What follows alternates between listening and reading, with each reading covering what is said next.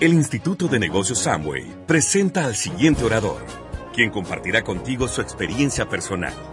Esperamos que te resulte útil en el desarrollo de tu negocio.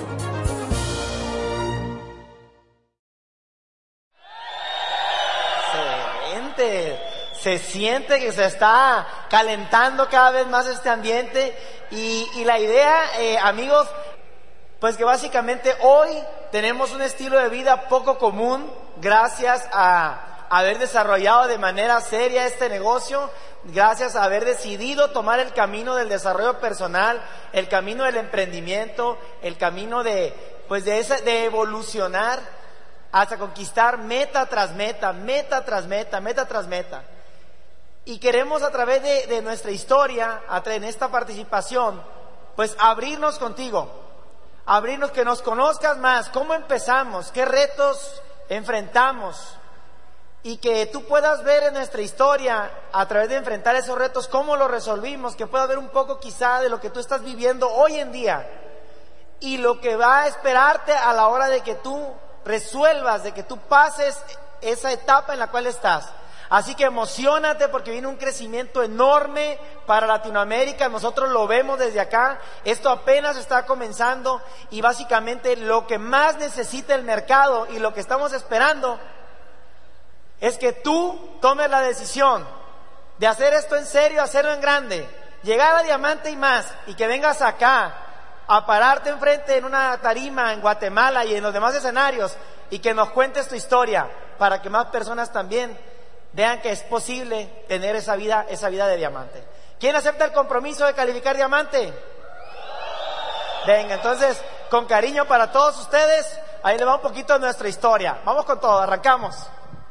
Ay, muchachos, ha sido un camino emocionante. Este año, en junio, vamos a cumplir 12 años desarrollando el negocio y como les platiqué ahorita, ha sido en resumen sencillo y bastante, bastante divertido. Eh, a nosotros nos llaman los diamantes generación Y de México. No somos los diamantes que hemos calificado más joven, pero sí de esta generación. Y nos ha encantado tener ese título y más nos encanta eh, tener las fotos, las fotos que podemos enseñarles para ilustrar un poco la historia, porque muchas veces pues no encuentran los recuerdos, ¿verdad? Y ahí andamos en los álbumes, pero nosotros como somos de selfie, del selfie para acá, pues tenemos algunas fotitas eh, por mostrarles de, de, primeramente, pues de nuestra infancia. Queremos platicarles un poco de dónde venimos. Miren, eh, el 10 de junio del 82, saquen las cuentas, no importa, voy orgullosa de mi edad, voy a tener 37 años este junio. Eh, nació una niña en Hermosillo, Sonora, eh, dentro de una familia, ah, somos cuatro hermanas, pero yo fui la tercera de esas cuatro. Yo nací dentro de una familia con mucho amor, había carencias, pero no me daba cuenta. Mis papás eran expertos en, en que no nos diéramos cuenta como las aromosas, ¿verdad? Que aunque a veces haya un poco de turbulencia, ellas están tranquilas. Entonces esa era mi familia. Yo nací eh, dentro de una familia que eh, yo percibía, al contrario, abundancia, yo percibía amor, tengo pues las mejores hermanas del mundo, hoy en día pues son nuestras mejores porristas, las que nos echan la mano junto con mi familia extendida, con Juan Carlos. Eh, y pues mi infancia fue maravillosa. Eh, por lo mismo mi papá nos inculcó siempre, eh, tú tienes que ir a la escuela, no tienes ninguna responsabilidad, ninguna necesidad de trabajar. Entonces nos enfocó mucho al estudio. De él yo aprendí mucho lo que es la generosidad, es una persona muy generosa, le encanta eh, participar en obras, no solamente de para las personas menos favorecidas, sino también en su gremio. Él es ingeniero minero y geólogo y como su especialidad ha participado en varias eh, asociaciones pues de manera gratuita porque él es una persona así, él es una persona muy generosa, no solamente en su dinero, es un pilar muy económico para muchos de, de su familia, sino también es muy generoso con su tiempo, con sus atenciones y con sus trazos. Eh, eso básicamente es por el lado de mi papá. Por el lado de mi mamá, eh, ella es una persona muy, muy feliz, muy positiva. Ella dice, en la vida a mí, mi hija, no me ha pasado nada malo. Y fíjense que yo ya no tengo a mis abuelos eh, maternos, eh, un tío muy querido para mí, que era mejor amigo de mi mamá, tampoco está ya con nosotros. Eh, pasó cuando yo tenía 18 años, hubo una crisis en la familia y mis padres deciden separarse. Y, o sea, todas esas eh, cuestiones ha pasado, mi mamá pasó por una depresión, pero supo salir. ¿Por qué? Pues por su actitud positiva. Y ella dice, ella no me ha pasado nunca nada malo. Y yo digo, mamá, o sea, ¿cómo? Pero eso ella siempre se lo ha repetido. Dice, yo fui siempre una niña muy bendecida, una joven muy bendecida, el matrimonio con tu papá fue maravilloso, eh, ustedes, mis nietos, ahora vuelta loca con los nietos que, que tiene. Entonces, pues eso es lo que nos han transmitido. Ella me decía, ay Pavel, tú, yo veo que tú siempre eres una niña que se porta muy bien y me lo repetía constantemente. No, eres una niña muy bien portada, mira, donde te pongo, ahí te quedabas desde chiquita. Y nunca he batallado contigo. ¿Y qué pasaba? Bien viva, ¿verdad? Mi mamá me programaba. Me dice, tú no vas a tener novio hasta que tengas 15 años. No vas a bailar con los muchachos hasta que tengas 15 años. Y pues no bailaba hasta que tuve los 15 años. Pero ¿qué pasó a los 15 años? Pues que me encuentro acá con este guapo. Y para que les cuente un poquito de su infancia, les voy a dejar un ratito con él. Bueno, pues, ¿qué les cuento? Mira, que yo nací chiquito. Y bonito. Chiquito igual que ustedes. Ni mi, mi, familia, mi historia es, un poco diferente a la de Pavel. Mis padres son de un pueblo de la Sierra de Sonora, eh, se casan muy jóvenes y como a los 20 años, 21 años, y buscando un mejor futuro dejan todo, dejan su pueblo y se vienen a la ciudad. Como quizá haya alguien en tu familia, ¿no? Toma decisiones, deja atrás algo y evoluciona. Entonces llegan a la ciudad, y, bueno, empezar una vida, digamos, clase media baja. Eh, yo soy el segundo de cinco, de cinco hijos. El segundo de cinco hermanos, mi mamá no, no pues viene de, un rancho, viene realmente de la sierra, y, y mi papá pues tuvo siempre sueldos muy modestos, con un, muy poco presupuesto, y la verdad nunca, pues yo te digo, nunca nos acostamos sin cenar. Sí había a lo mejor, había carencia, pero no nos dábamos cuenta, o sea, tuvimos una infancia feliz. Hoy nos damos, somos agradecidos de que tuvimos un techo, un papá, una mamá y, y, mucho cariño. Dos cosas que yo recuerdo que me que dieron mis padres y que te las quiero compartir, siempre lo menciono. Es que mi papá siempre nos enseñó el valor de la persistencia desde niños. Me decía, mi hijo, ¿ves a aquel, señor que tiene un carro nuevo? Sí. Ese, eso, mi hijo, te aseguro que le costó bastante. Y ves esa casa bonita, costó mucho. Pero todo lo que quieras hacer, mi hijo, lo puedes conseguir, pero las cosas buenas cuestan mucho. Está bien, papá, está bien. Entonces, nunca me, o sea, desde chico me instaló que si yo quería vivir bien, que si yo quería lograr cosas grandes, te iba a costar. Y eso es bueno. Porque dicen que en la vida no hay que esperar que las cosas sean, si tú esperas que las cosas sean fáciles, se te van a hacer difíciles. Pero si tú estás preparado, si tú para que las cosas sean difíciles te preparas, quizás se te hagan fáciles. ¿Sí me explico? Y mi mamá nos enseñó el valor de la fe. Así fui criado yo con el valor de la persistencia, terco, persistente, así era mi padre. Ah, hizo lo mejor que pudo con la información que tenía y mi madre con el valor de la fe y así empezamos a darle, empezamos a caminar y, y pues yo te digo, desde el quinto año de primaria, más o menos sexto año, los diez años, yo le rogué a mi mamá que me dejara trabajar. Y entonces pues eh, salíamos bien en la escuela y mamá, por favor, es que otro niño, yo veía que un niño tenía muchas monedas y yo en realidad no traía moneda, una monedita. Y veía que ese niño era, sacaba seises y era muy platicador y yo era el de los dieces. Ahí me di cuenta que las calificaciones no tienen que ver con el dinero. Pero bueno, este, el caso es de que no tiene que ver. El caso es que yo le, yo rápido, yo le digo, mamá, ¿sabes qué? Yo quiero, y fíjate, desde los 10 años que nos dio esa, esa cualidad de no ser flojos y de no querer las cosas regaladas, pero nunca se, siempre está buscando mejorar. Y entonces empezamos en un supermercado en las tardes a, no sé si se usa aquí, ¿cómo se dice eso? Paquetero, empacar a empacar todas las tardes y me acuerdo que derechito así luego yo y que le vaya muy bien, gracias por su compra, hola pronto. Y mira, se llenaba. Desde ahí aprendí el valor de una buena sonrisa.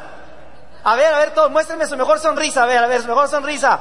Su mejor sonrisa, esa es la mejor sonrisa, a ver, sean los dientes, la mejor sonrisa, a ver, a ver, a ver, a ver, todos la mejor sonrisa, la mejor sonrisa. Eso, muchachos.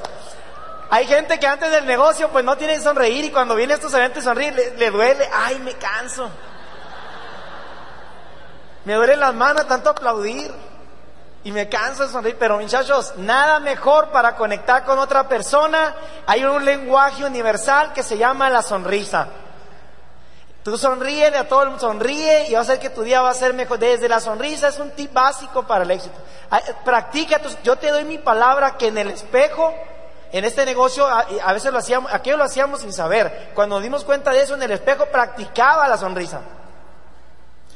Y me decía, Pablo, pareces loco.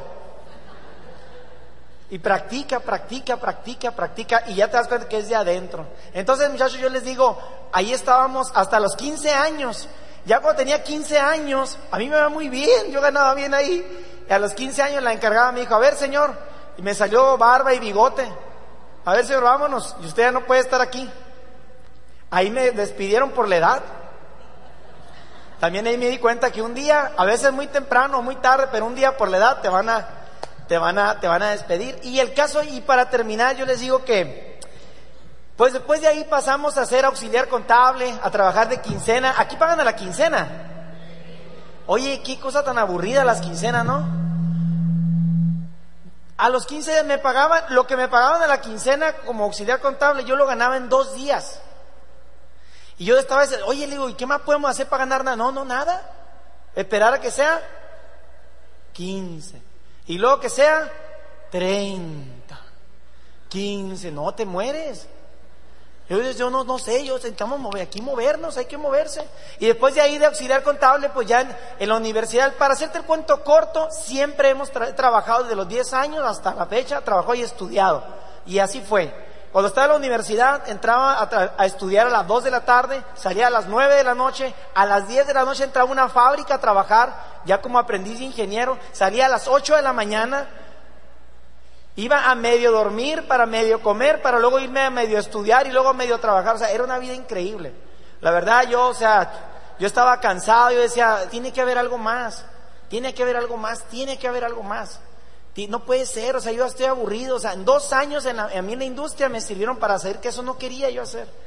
Y afortunadamente dicen que el que busca, el que busca, entonces muchachos, hoy más que nunca hay mucha gente buscando afuera, hay que ir por ellos. Y aquí estamos hoy, llegó la oportunidad y Pablo te va a platicar cómo fue que llegó, cómo lo vimos y básicamente por qué decidimos, decidimos participar. Pues así, de dos, de dos familias eh, un poco distintas, de una familia de, de, clase media, se puede decir, y, y, él que venía de padres y de tradiciones de pueblo, pues muy parecidos en, en esencia. Eh, Juan Carlos era en su familia, representaba lo que yo representaba. Eh, él también fue el niño bien portado de la escolta de, con las buenas calificaciones, ¿no? Porque de repente, pues, aquí nos damos cuenta del, poder del potencial, ¿verdad? Ese es nuestro primer día de novios. Miren. obviamente se fijó en mi físico, obviamente. ¿No? Dice él todo el tiempo, amor, sé que por mi dinero no te fijaste porque no tenía. Eh, en cambio, ahora yo dudo de que éramos almas gemelas porque cuando él llegó a la visita a mi casa, le gustó que, había refrigeración, o sea, allá en, Hermosillo hace mucho calor y no toda la gente en ese tiempo tenía aire acondicionado, no, no sé si le dicen refrigeración. Eh, entonces él llegó a lo heladito, cómodo, a la sala y él dijo, y yo sentí que yo aquí pertenecía. Y aquí soy, dijo. Ahora estoy pensando que era por la comodidad y no, tanto por el y mi suegra cocina riquísimo además. Bueno, Juan Carlos y yo de los nueve años de novios que tuvimos, eh, dos veces no fuimos novios, la más larga un año y medio. Y nosotros creíamos que ya, o sea, que ya había terminado la relación. Entonces, pues finalmente eh, nos graduamos, nosotros estudiamos en la universidad juntos, los dos, como ya les hemos platicado, ingenieros industriales. Y pues finalmente sonaron las campanas un día, hace 12 años, en febrero. Y pues ahí empezó nuestra vida de, juntos, ¿verdad? Ya como pareja. En el 2007 nos invitaron al negocio también, eso nos, nos, casamos en febrero, en junio nos invitan al negocio. Y en septiembre nos embarazamos de nuestra primera niña que se llama Emily, que fue pues en su momento la luz de la familia, el motor para nosotros eh, que nos impulsaba pues a cada día tratar de ser mejores en lo que hacíamos.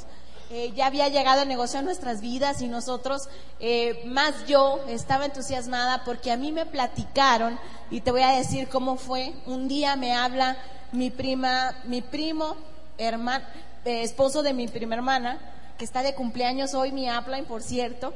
Espero que se grabe esto y sepa que le mando una felicitación y, y pues mi gran agradecimiento de que un día nos puso, nos pusieron en esa lista. Gracias que no fue la lista gallina, que sí se animaron a invitarnos. Entonces ese día me habla mi prima y me dice, prima, te invitamos, mira, Cintia y yo hemos pensado que tal vez hay una oportunidad que les puede interesar. Eh, miren, nos vemos en esta esquina, ya nos dijo la dirección, llegamos nosotros de esa oficina, muy buenas tardes, somos Pavel y Juan Carlos Silvas, él dijo buenas tardes, yo soy Laura Hernández. ¿Qué tal? Aplauso para mi diamante ejecutivo. Y, de voz de él directamente, eh, escuchamos la información del plan, Lauro, eh, su cara era de total convicción, su mensaje, porque él acababa de calificar Esmeralda Fundador, Esmeralda le habían dado unos cheques grandes que decían que se usaba en las convenciones entregar unos, unos cheques tipo teletón, ¿sí los conocen los grandotes? Y pues ahí los tenía por ahí en su oficina y yo veía cantidades que eso no había visto yo que se podían ganar ni tan siquiera en todo el año como aguinaldo en nuestra profesión. Nos habló de cómo podíamos vivir una vida con nuestros hijos, hijos que no teníamos en ese momento. Eh, nos habló de una vida extraordinaria, de viajar y nos habló de soñar. Y la gente allá afuera comúnmente no te habla de soñar. Uno no está pensando que los sueños se pueden hacer realidad y todo eso. Uno se vuelve realista, ¿no? por favor, bájate de esa nube, sé realista, eh, nada más vas a ganar como mil dólares, decía este Vladi ahorita. Eh, y la verdad es que nosotros no alcanzábamos ni tan siquiera a ganar mil dólares, era apenas estábamos iniciando nuestra carrera como ingenieros. Entonces, tal vez en mi casa con mis padres, pues yo sí vivía cierta, cierta comodidad, pero ya como matrimonio decidimos que era nuestra responsabilidad esta pequeña familia y que íbamos a, tratar de hacer lo mejor que pudiéramos y así empezamos. En un principio no era sencillo, los dos trabajamos como ingenieros, trabajábamos ocho o diez horas en turnos distintos, uno iba, otro venía, eso sí, ¿no? Nos coordinábamos muy bien con el carro que teníamos un carrito que habíamos comprado con un choque enfrente, diciendo, no importa, ahorita se lo sacamos.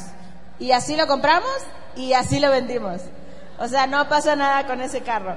Y, y pues en nuestra mentalidad nunca fue realmente conformista, pero de momento nosotros pensábamos, volteábamos, veíamos a nuestro alrededor a nuestros compañeros y pues todos estaban igual o, o más fregados, como dijeran, ¿no? Entonces decíamos, creo que vamos bien, pero en ese momento no conocíamos lo mejor. Y a veces lo bueno está, está peleado, ¿verdad? Con lo mejor no nos damos cuenta.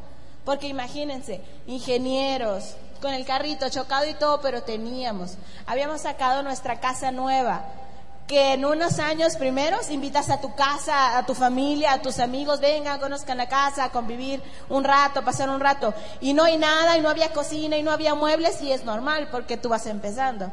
Pero luego pasa el año dos y sigues invitando a tus amigos y luego todavía no hay nada. Y pasan tres, cuatro años y no hay nada, y eso ya no es normal, ¿verdad? Es triste y es frustrante. Y nosotros ya desarrollábamos el negocio y ya nos habían hablado de la gratificación diferida y de cómo íbamos nosotros a cuidar nuestras finanzas y de cómo era conveniente invertir en nuestro negocio, porque antes la palabra para nosotros era gastar. Nosotros creíamos que gastábamos en nuestro negocio, pero con estos eventos, subiendo la mentalidad, subiendo eh, la creencia en lo que estábamos haciendo, la convicción de que esto era bueno, que era real para nosotros y que era cuestión de trabajo y tiempo para que nosotros pudiéramos pagar nuestras deudas como los oradores que nosotros veíamos, eh, viajar como ellos, vestir como ellos, todo eso se iba a hacer realidad. Pero mientras nuestros downlands eh, remodelaban su casa y mientras otros se compraban un carro Y mientras otros, porque ellos no habían entendido, pero nosotros sí. Y, yo creo que no se sentía bonito, ¿verdad? En ese momento. Y, contamos que pues se nos quemó el carro, ¿verdad? En cierta parte de, nuestra historia. Y la gente cuando platicamos que se quemó el carro se ríe, ¿no? Y nosotros, ya, ya ven, muchachos, pero no es gracioso. Hoy sí es gracioso. Y si te pasa algo, tómate una foto. Y si te sucede algo que no quieres y que quieres recordar con el tiempo, escríbelo. A nosotros la gente nos decía, ¿por qué estás planchando cabello, Pavel? ¿Qué es eso de cauterización si tú eres ingeniera? ¿Por qué estás haciendo eso? Pobrecita, ¿no? Decían a lo mejor mis amigas entre ellas. Pobrecita, ¿qué es lo que está haciendo? No le alcanza.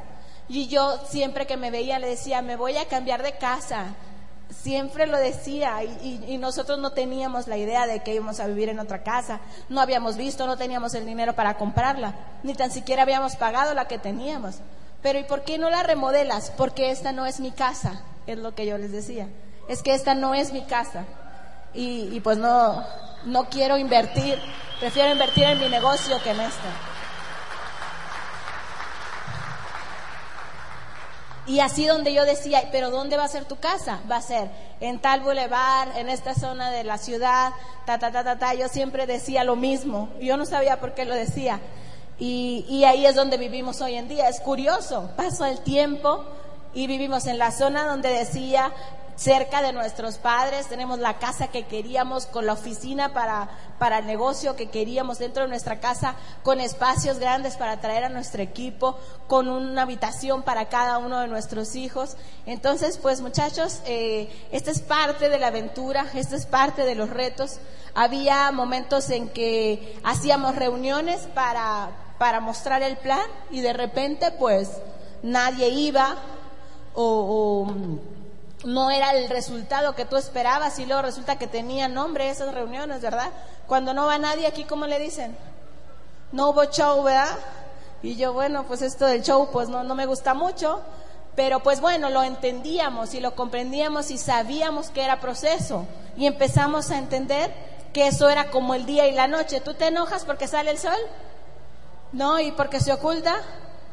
Y este negocio es la naturaleza de ella que la gente te dice que no, no toda la gente quiere entrar, no toda la gente le gusta el helado de chocolate, no toda la gente es para el negocio.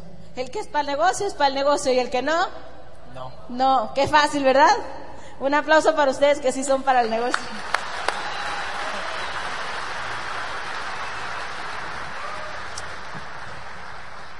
Y entonces, ya dentro del negocio, hubo que tomar tres decisiones. Tres decisiones que tú también vas a tener en tu proceso. Tres ¿Sabían de las tres decisiones? ¿Sabían? La primera decisión es entrar en el negocio. 2007 dijimos, bueno, pues vamos a hacer, vamos a ver qué pasa. Y entramos en el negocio. Y, y fuimos a nuestra primera convención. Ya un día te cuento, pero rápido ahí te va me dio mi upline, mi upline hizo un trabajo espectacular con nosotros. Mi upline nos dijo, estos son los productos. Él era el primero en comprar el INA del mes. Él traía su libro bajo el brazo. Yo siempre vi en mi upline que él traía el libro, él tenía boletos, él traía en su cajuela de su carro, traía kit de inscripción. Y haz de cuenta que con su ejemplo, que es la mejor manera de, de, de, pues, de educar a, tus downlines, es mostrándoles, dice, habla más fuerte lo que haces que no me deja oír lo que dices. Entonces yo no sé, ojalá que tú en la cajuela de tu carro traigas un kit de inscripción. Yo no sé si tú ya compraste boletos para el próximo seminario, pero mi upline hacía todo eso. Yo pude ver en él el ejemplo de una persona comprometida con eso y eso me dio mucha confianza. Él estaba siempre en la reunión semanal. Pues, ¿qué te crees que un día me da los boletos de, la convención y pasaron una serie de cosas? Pavel se enferma, ah, se enferma breve y el caso es de que, ¿sabes qué? Estamos en ese estilo de afloja mental. Le voy a regresar los boletos. No vamos a ir. Porque es mucho dinero. Fíjate cómo pensaba. Te están dando una oportunidad para tener libertad financiera y hacer tus sueños realidad. Pero lo que nos falta, fíjate, ahí te va. Y fui con mi hablen y le dije, ¿sabes qué? Quiero hablar contigo, aquí están los boletos, no voy a ir a la convención. Como quizás seguramente alguien de tu, de tu equipo no vino a esta convención. Todos los líderes tenemos a alguien así. Hacemos hasta lo imposible para que vengan a la convención. Pero realmente al final, si alguien no quiere, caballo que no tiene sed, aunque lo lleves al río no va a tomar agua. Tiene que tener, solamente viene gente aquí que tiene hambre de mejorar y de ser alguien en la vida, ser libre. Entonces un aplauso para todos los caballos que están acá. bueno, y que le regreso, que le digo, ¿sabes qué? No voy a ir a la convención, no voy, aquí están los boletos. ¿Y sabes qué? Yo esperaba que me rogara. ¿Qué esperaba yo que me dijera? Ándale, ve a la convención, por favor, la, la, la, la. Y no, me jugó al revés. Me, dijo, ah, sí, no vas a ir a la convención. ¿Está bien? Nosotros íbamos ahí. Y yo, mm, pero no quieres saber todo lo que me pasa. No, me dijo. Sí, o sea, me dijo, me imagino que tiene retos, pero pues nosotros sí lo vamos, a ir, lo vamos a hacer esto en serio. ¿Está bien? Y yo no sabía qué decir. Y decía, pero no me vas, ¿en qué momento me ruegas? Y no me rogó, y, y yo dije, ¿sabes qué? No estaba preparado para eso. Bueno, pues le dije, dame un boleto, voy a, voy a, dame uno, uno sí, inteligencia financiera. Y llegué a mi casa y le dije a Pavel, ¿qué onda? ¿Regresaste los boletos? Fíjate que pues me quedé con uno y en qué habíamos que platicado. No, le dije, pues uno de los dos va a ir.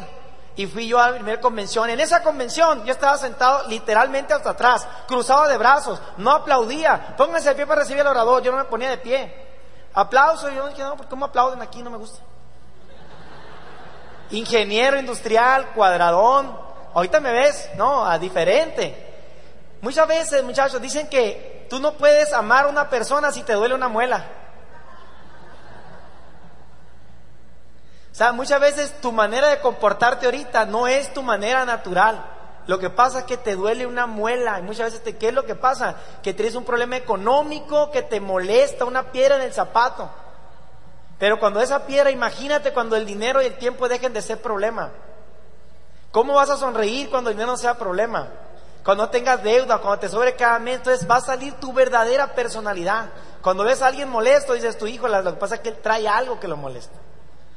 Entonces, en esa convención, pues la primera parte más o menos, la segunda, pero en eso dicen, ahora, a continuación, vamos a recibir a una persona que 14 años caminó un camino, 14 años con un sueño, 14 años con una luz caminando y hoy después de 14 años esa pareja llega a, a ese lugar que tanto soñó, llegan a nuevos diamantes.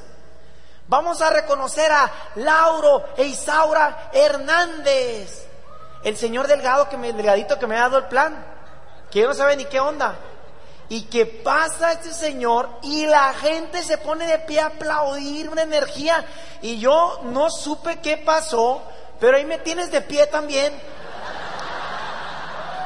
Aplaudiendo, espera, espérate. No estaba aplaudiendo. Y lo peor, y, y, enseguida de mí, tú sabes que un buen macho mexicano no llora. Macho mexicano no lloramos. Enseguida de mí está un señor con un bigote grandote, así botón. Y el Señor, y yo estaba, y el Señor estaba, eh, y yo estaba, y ya, no llora, ya, no llore, mijo. Y cuando volteé a ver que estaba llorando, dije, bueno, aquí es legal. Y me solté también. Suéltate, suéltate. Bueno, esa noche, muchachos, yo casi no dormí, porque vi una fotografía de mi futuro.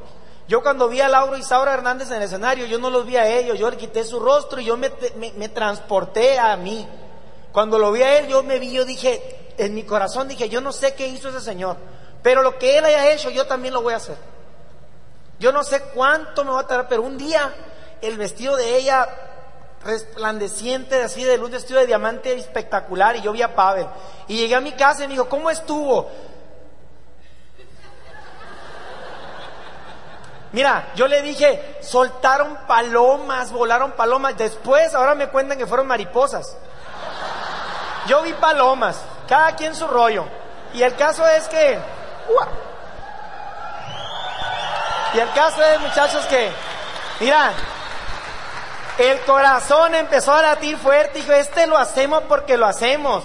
lo hacemos y, y, ya cuando uno se enfoca, cuando sale el campeón que traes por dentro, no hombre, pero no significa que hacer fácil, pero tú dices, échame ahora sí. Y llegaron los motivos, llegó nuestra bendición, Emily realmente nos cambió la vida y ahí estamos, mira, un negocio familiar. Los juguetes de mi niña eran los envases de la Nutrilite. Nuestros hijos han sido Nutrilite desde la concepción, desde, desde, desde el embarazo, todo Nutrilite, han sido súper sanos, gracias a Nutrilite también. Y bueno, ahí está, mira. Luego, ojo, abusados, ganamos el primer viaje de liderazgo y nos fuimos dos y volvimos. Este es de, este es de un viaje de liderazgo, este pequeñito. Y entonces, este, pues teníamos más razones y emocionados. Y, y mira, ahí estamos como, ¿no? Como platinos.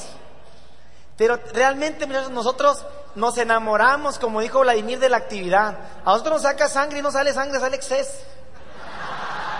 Nosotros amamos la actividad, amamos lo que hacemos. Nos gusta lo que hacemos, de verdad. Ahí está Pavel en su, en su no show. Y pues mira, y ahí entonces fuimos host también. Hemos tenido todo el proceso. Eh, hemos tenido y fuimos poniendo fechas. Nada más emocionante. ¿Quieres hacer el viaje emocionante? Escúchame lo que te voy a decir. Pon metas. Pon metas. Nada más emocionante que tener metas, porque las metas significa que te vas acercando a algo. Por más pequeña que sea tu meta, di, bueno, este mes 300 puntos. Bueno, auspiciar a tres personas, la que sea. Pon metas. Entonces, tres decisiones. La primera, entrar al negocio. La segunda, la tomé en esa convención, que es quedarte en el negocio, pase lo que pase, no sabe el tiempo que sea necesario. Cuando tú cierras la puerta de salida, ya nada más queda una única opción, tener éxito. Yo una vez escuché de, un, de, una, de una persona que es Carlos Eduardo Castellano, soy embajador Corona, que dijo, o me despido desde arriba, o me muero en el intento, o me muero subiendo. Y yo dije, yo también. O me despido desde arriba, o quedo del camino, pero no, o sea, cerramos la posibilidad de no lograrlo. Dije, mira, es bien poderoso cuando tú te determinas que esto es, va, que va. Ahora, falta una decisión. Quizá muchos de ustedes estén en la segunda, que no se van a ir nunca del negocio, pero falta un día, un día. Va a haber un clic dentro de ti, que ese día toma la tercera decisión, y es cuando te levantas de donde estás y sales afuera y haces que la cosa suceda. Cuando dices, si te quedas esperando que las cosas sucedan, quizá te queden años esperando. Quizá falten muchos años para que quién sabe cuándo tus downline vayan a calificar, cuándo vayan a aparecer tus líneas. Quizá falte mucho, pero cuando te hace un clic dice, ya no voy a esperar. Voy a salir a hacer que las cosas sucedan. El día que haces ese clic dentro de ti dices, es la tercera decisión. Lo hago porque lo hago. Ya sales a hacer que suceda, ya es mi momento. Disfruta el viaje, continuamos acá. Entonces apunta esas tres decisiones.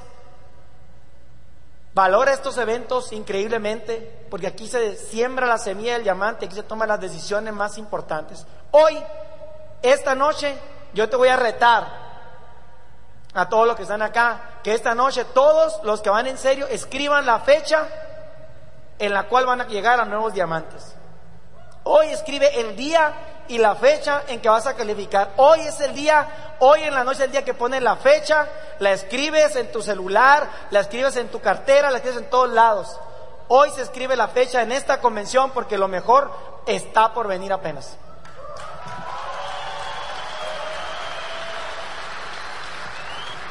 Eh, escuchábamos un audio, ustedes saben la historia de Juan Salvador Gaviota, ¿sí? Y, en la historia, pues que es muy bonita, eh, que habla de libertad, de una gaviota que, que emprende un camino distinto, ¿verdad? Que se separa de su manada de estar comiendo siempre lo mismo, que es como el desecho, que no se esfuerza por nada y un día conoce un cielo de halcones, ¿sí? Y, pues, ¿cómo se llamaba eh, la gaviota? Juan, ¿verdad? Entonces decían en el audio, y Juan voló, ¿no? Y yo decía, mi Juan, ¿no?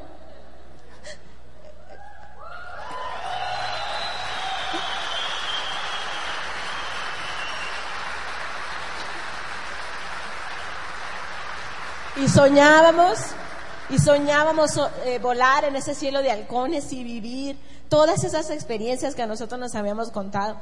Sabíamos que no era eh, sencillo, que iba a haber que pagar un precio, pero valía, la, valía el esfuerzo, no valía la pena, ¿verdad? Porque pena es como sufrir.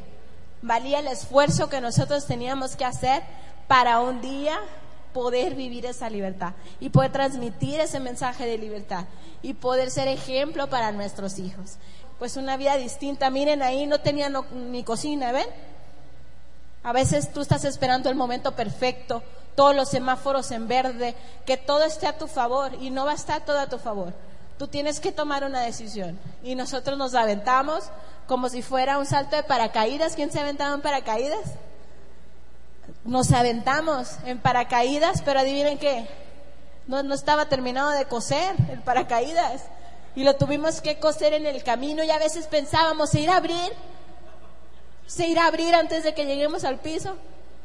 Pero habíamos puesto nuestros sueños y habíamos hecho lo que, nos, lo que no habíamos hecho antes, que ya nos habían dicho. Pongan sus sueños en una cartulina, escriban lo que van a lograr, eh, pongan canciones de éxito. Y hasta ese momento entendimos por qué nos decían, porque nos tuvimos que aprender a automotivarnos nosotros mismos y a transportarnos y ver en ese día cerca para poder tener la fuerza de hacer lo que se tenía que hacer, aun cuando las circunstancias no estaban en el presente, pero en el futuro lo íbamos a conseguir. Y lo hicimos. Y si nos daba penita, que llegaba nuestra familia y veía nuestra cartulina y que nos escuchaban. Escuchaban, a veces se subían con nosotros en el auto y nosotros no nos acordábamos que traíamos, de, para nosotros ya era una cosa normal traer los audios y nos decían nuestra familia, ay, siento que estoy en otro mundo, o sea, porque escucharon los audios, ¿no? Te metes, tú estás en otro mundo, ¿no? Y nosotros por dentro decíamos, sí, estamos en un mundo de, donde todo es posible, donde los sueños se hacen realidad, donde vamos a ser libres financieramente, donde vamos a viajar y donde tú mismo que me criticas, te vas a beneficiar del éxito que vamos a tener. Entonces, pues nos tiramos. Ya estábamos dedicados al 100% y, y dije, no hombre, ¿sabes qué? Vamos con todo. Y estábamos haciendo el negocio construyendo, Platino Fundador, hicimos varios cambios. Eh, una persona nos, antes como ingeniero, pues nos ayudaba a limpiar la casa de vez en cuando. Dijo, señora, recorte de personal, ya no es posible que venga. Eh, había un jardinero que también iba a ayudarnos con el, con el, pues con el jardín. Y también, señor, recorte de personal, ya no hay jardinero. Y ahora el carro que yo lo llevaba a lavar cada, ¿no? Frecuente una o dos veces a la semana, una vez a la semana, ahora yo mismo, ¿no? Oyendo un audio. Es que a mí me gusta lavar el carro, yo me, relajo. Me acuerdo que el, el césped de la casa, cuando tú estás en calificación, se nota porque vas a tener que desenfocarte de otras cosas. Mira, yo sí algo he aprendido en este tiempo. Nos han vendido un mito. Tú piensas lo que se llama el balance. Busca el balance y busca siempre el balance. ¿Verdad que sí? Se oye bonito. Pero te digo algo. Ningún medallista olímpico, ningún campeón, ninguna persona que haya logrado algo importante lo ha hecho buscando el balance. Ha tenido que estar dispuesto a tomar decisiones y poner prioridades por ahorita y desbalancearse para enfocar su energía en un punto y una vez que logra eso, entonces ya puede ser las otras cosas. Dicen, se puede tener todo en la vida, pero no al mismo tiempo.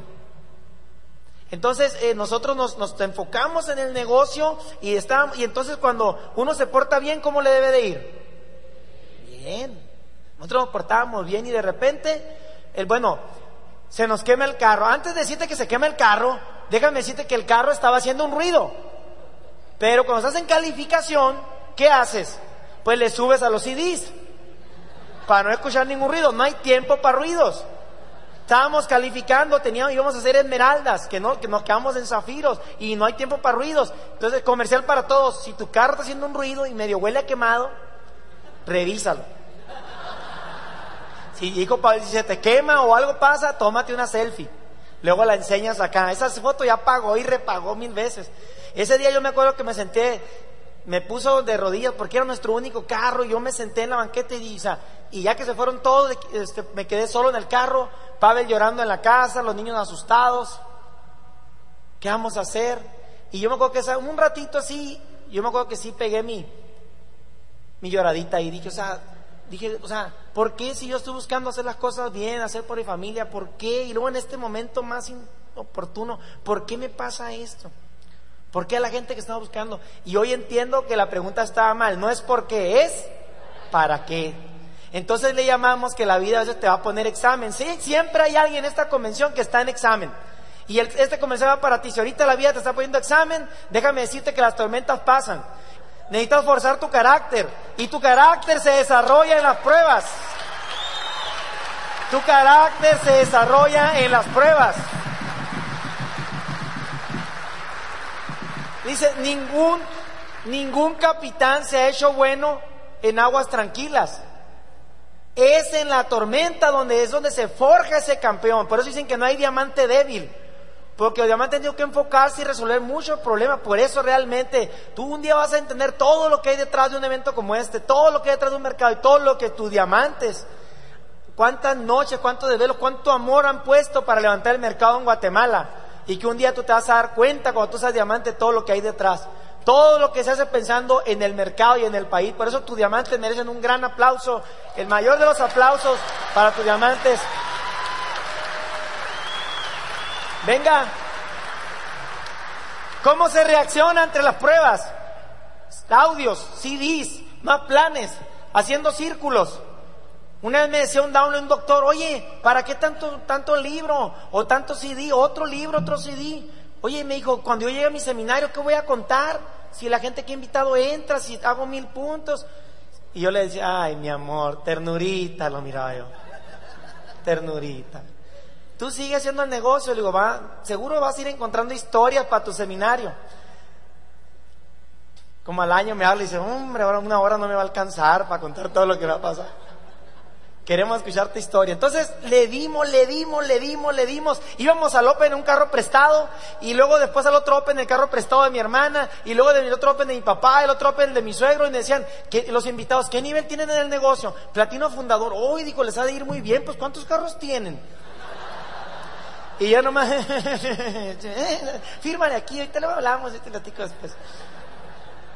Muchachos, nos volvimos buenos en la... Te voy a decir de verdad el mayor reto que vas a tener para llegar a diamante.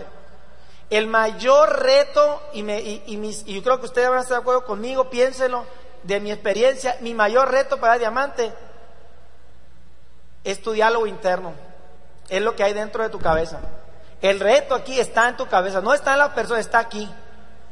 Están en ese diálogo interno, en que esa autoestima baja, esa autoimagen baja, eso cuando tú te haces en el espejo que dices, diamante, a ver, me parezco un diamante.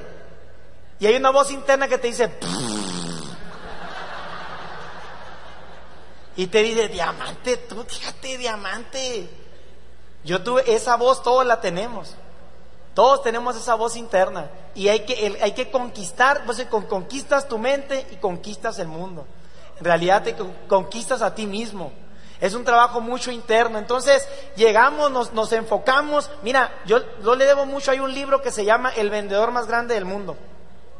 Ese, libro es un libro de, de, que se aprende base a repetición, igual que muchos libros. El libro de este mes que se llama Secretos de una mente millonaria, wow. O sea, para cambiar tu programación, tu manera de pensar para el éxito. ¿Saben cuál es el libro más importante de, nuestra carrera? Anoten el nombre. Este libro es el que más nos ayudó en toda nuestra carrera en 11 años. ¿Ya están listos para anotar? Se llama El libro del mes.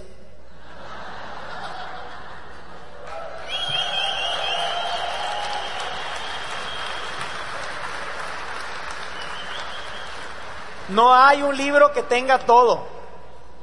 Son pequeños parte de un rompecabezas que vienen de diferentes libros y te toca a ti armar ese rompecabezas. Entonces, muchachos, emocionante. Y yo empezaba, en todas las mañanas empecé a escuchar un audiolibro, el vendedor más grande del mundo, y decía, y empecé a escuchar los pergaminos del vendedor, y no me di cuenta hasta un día que Pablo me preguntó que me los aprendí de memoria sin, sin querer, porque me fui autoprogramando para el éxito, o sea, necesitas sacar esa, y entonces un día me dijo, oye, ¿por qué no le dices los pergaminos? Si no me lo, pues escuchas todas las mañanas, y un día me di cuenta que sí me lo sé de memoria. Y el que más me encanta, y no, no tengo tiempo para decírtelos todos, pero el que más me encanta es el pergamino número 3. Dice, perseveraré hasta triunfar. Y dice, perseveraré hasta triunfar. Dice, no llegué a este mundo derrotado. Por mis venas no corre el fracaso. No soy una oveja que debe ser guiada por un pastor. Soy un león y me niego a caminar, a hablar y dormir con las ovejas. No escucharé a los que se lamentan y lloran, porque su enfermedad es contagiosa. Mi destino, en cambio, no es el matadero. Dice, los premios de la vida están al final de la jornada, no al comienzo. Y no sé cuántos pasos tenga que dar hasta llegar allá. Podemos fracasar al paso mil y sin embargo el éxito está a la vuelta de la esquina. Por eso perseveraré hasta triunfar. Y entonces, y bueno muchachos, es, el reto está acá, en quién te conviertes. Nosotros le debemos tanto a Vladimir, tanto a Laura, tanto a nuestra, nuestra línea de auspicio.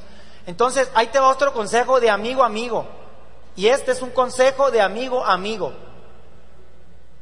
Tú tienes que tener un coach, a alguien a quien escuches. Porque en estos días el reto de nuestros tiempos no es la falta de información, es el exceso de información. Y es muy fácil confundirte en cómo hacer el negocio. Una, que 30 frontales, que 10 frontales, que un frontal, que 3, que 5, que 20, que 50, que... Hoy en día, a ver, voy a ver YouTube, ¿cómo hacer el negocio Amway? 4 mil videos. El reto hoy en día es el exceso de información. Nosotros muchas veces encontramos mucha gente que está confundida y la confusión genera parálisis. Y un consejo de amigo amigo es, toma una línea de trabajo, toma un coach, yo soy un buen estudiante, dime qué tengo que hacer, tú ya eres diamante, ya eres esmeralda, yo voy a hacer lo que tú me digas, sé un buen estudiante.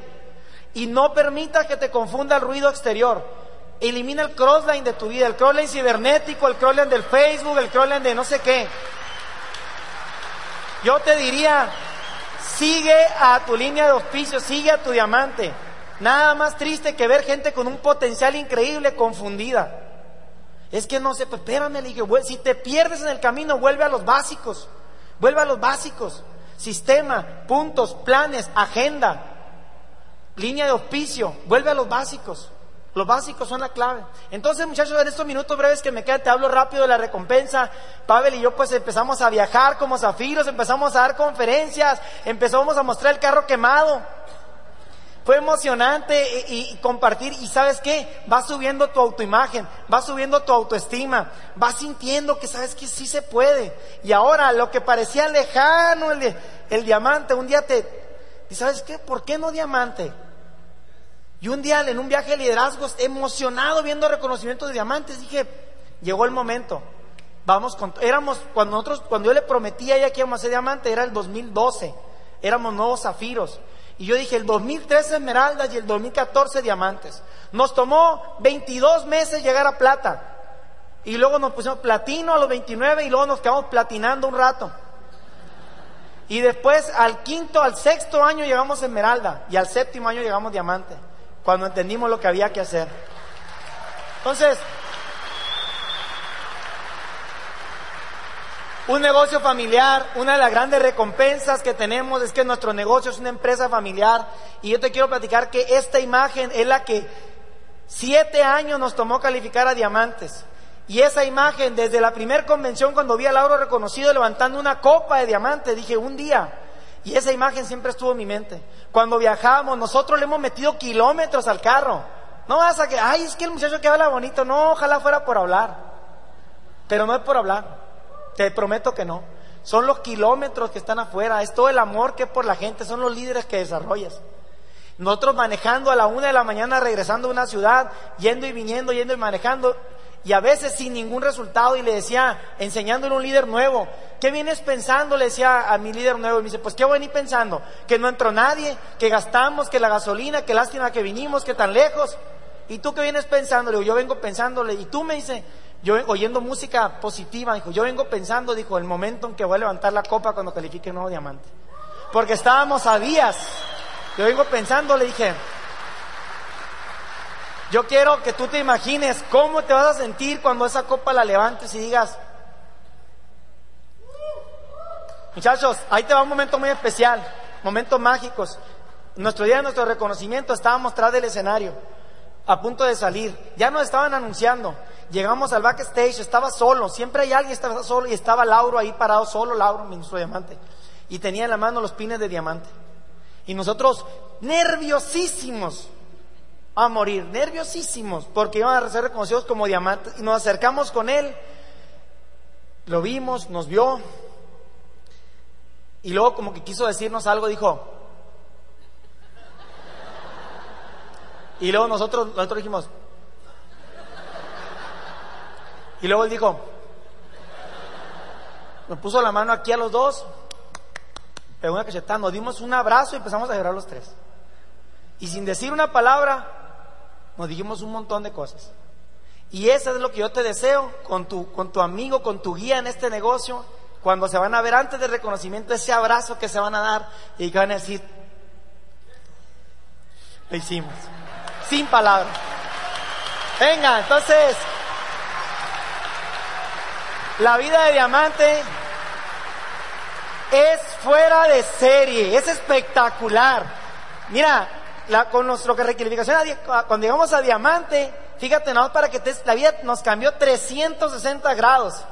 Cuando llegamos a diamante, a, los llegaron los primeros bonos, con los primeros bonos de diamante, fuimos, pagamos la casa, nos faltaban de pagar siete años de nuestra casita de ingenieros de contado. Tarjetas, todas cero. Fuimos compramos un, carro, una pickup grandota, no sé si le aquí, como dicen aquí, una troca. Una pickup roja, que me gusta el rojo, de contado y sobró dinero en el banco aún.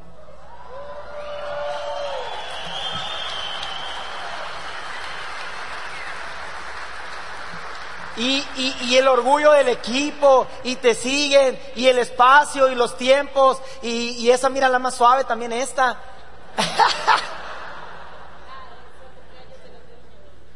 La, verdad, muchachos, el poder a tus hijos darle como diamante, como esmeraldas, es otra canal de opciones que le vas a poder dar. Sus cumpleaños nunca van a volver a, tus cumpleaños nunca van a volver a ser igual el cariño de la gente, los amigos, las opciones económicas, la libertad, los espacios, lugares hermosos que vas a conocer. Este es el país número 15 que visitamos gracias al negocio Amway.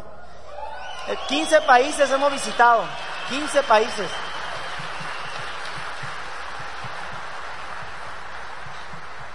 Y, bueno, acá estamos en la muralla china, embarazado.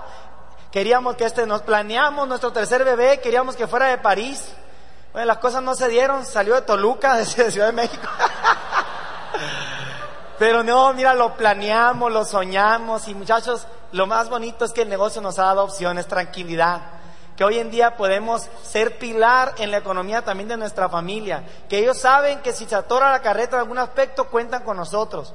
Nosotros estamos ahí. Que tú sepas, en tu familia un día va a haber necesidad. Tú quieres ser el que pide o al que le piden. No sé a quién le guste la comida, no sale bien, pero coleccionamos piñas coladas y hamburguesas donde quiera que vamos. Yo siempre pido piñas coladas y hamburguesas y les tomo fotos. Y, entonces, muchachos, esto es, seguimos haciendo el negocio, disfrutándolos, seguimos viviendo el sueño de no hacer el negocio. Dedicarse al 100% al negocio es maravilloso. Levantarse a las 9 o 10 de la mañana sin despertador. Acostarse tarde platicando con la esposa cualquier día viajando, soñando. ¡Arriba México!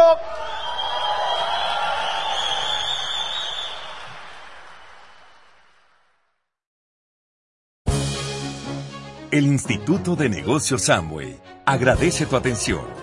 Esperamos que esta presentación te ayude a lograr el éxito que soñaste.